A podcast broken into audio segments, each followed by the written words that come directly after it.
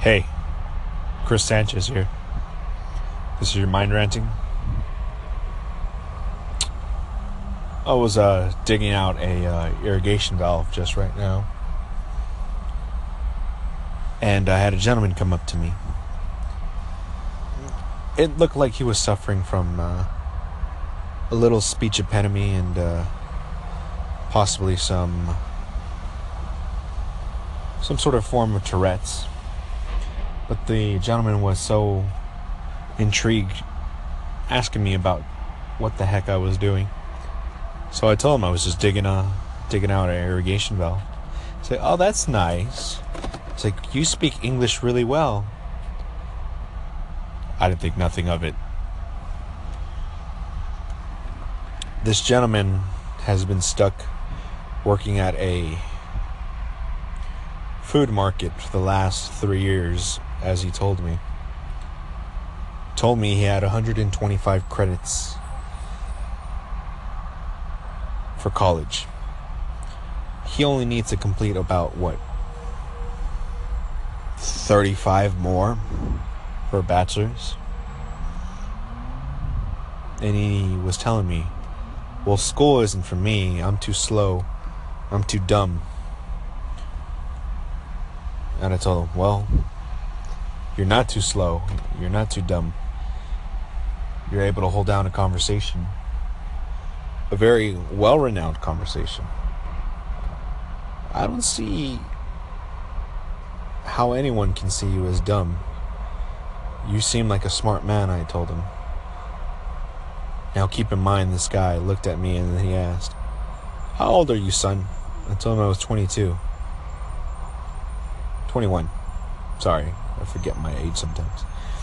And he said to me, What the hell are you doing giving me advice? But he laughed, shook his head, and patted me on the shoulder. He said, The last person to talk to him like that was his mother. That was years ago. He's never heard someone tell him that it's not too late to go back to college. He hasn't anyone hasn't had anyone tell him that you shouldn't trade physical labor for a paycheck anymore. He doesn't have to let anyone push him around despite his disability. Here's my thing for those who are ridiculed and who are spit out by the hordes of society for being different. I've been there.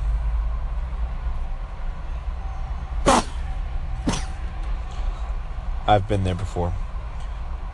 My thing was, there was nothing wrong with me. I just let the naysayers and the retractors put me down. Now, I have released earlier content about the people that put you down, but this one in particular are for those who put down our brothers and sisters who are disabled.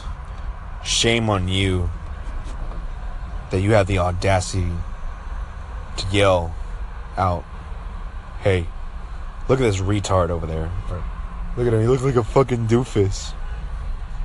I hope you fucking learn to live with that every single waking moment of your life because you are a terrible human being for that. There's nothing more disgusting than that. The gentleman looked back at me and he said, You must have been some sort of messenger of God. Let me tell you something. I am one of the most pathetic excuses of a good Mormon. I do my best to follow the commandments and to read the Book of Mormon in my Bible. But I'm here also to help out my fellow man and to help that man feel that he had potential made him feel so much better about himself. In the long run, made me feel better. So if you see anyone who looks down on the dumps, give them a nice message to listen to. They'll love it. there's one thing I wanted to add to uh, this episode. What helps me inspire individuals and helps me sometimes rant it's sheer prayer and reading a Bible. Now, I'm not here to let you people know that I'm trying to convert you.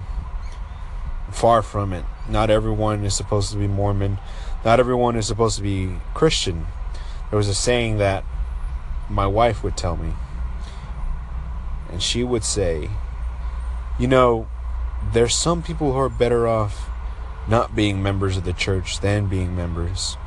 They can do much more good as a Catholic, as a Protestant, or as a Muslim. We are all God's children, one way or another. Doesn't matter what your denomination is. That one, that one thing is very powerful to hear. Even if you don't believe in a God, believe into something. Because if your idea of being buried in the ground and not having something to hold on to, a sensation, then that's really sad.